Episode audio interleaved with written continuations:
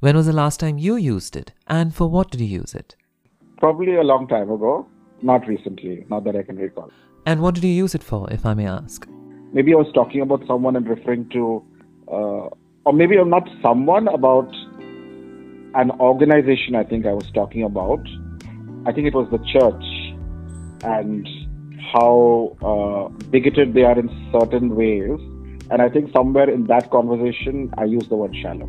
So, what was the reaction to that the moment you said it?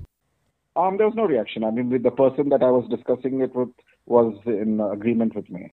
Shallow I use only in the cookery shows nowadays. Last time. I've never used it in any kind of a conversation with the real people nowadays. Definitely not. Oh, Or maybe with the real people who are actually discussing about the recipes or something. I heard, I did not heard someone using it. I personally have used it when I was talking to my mom about some recipe only.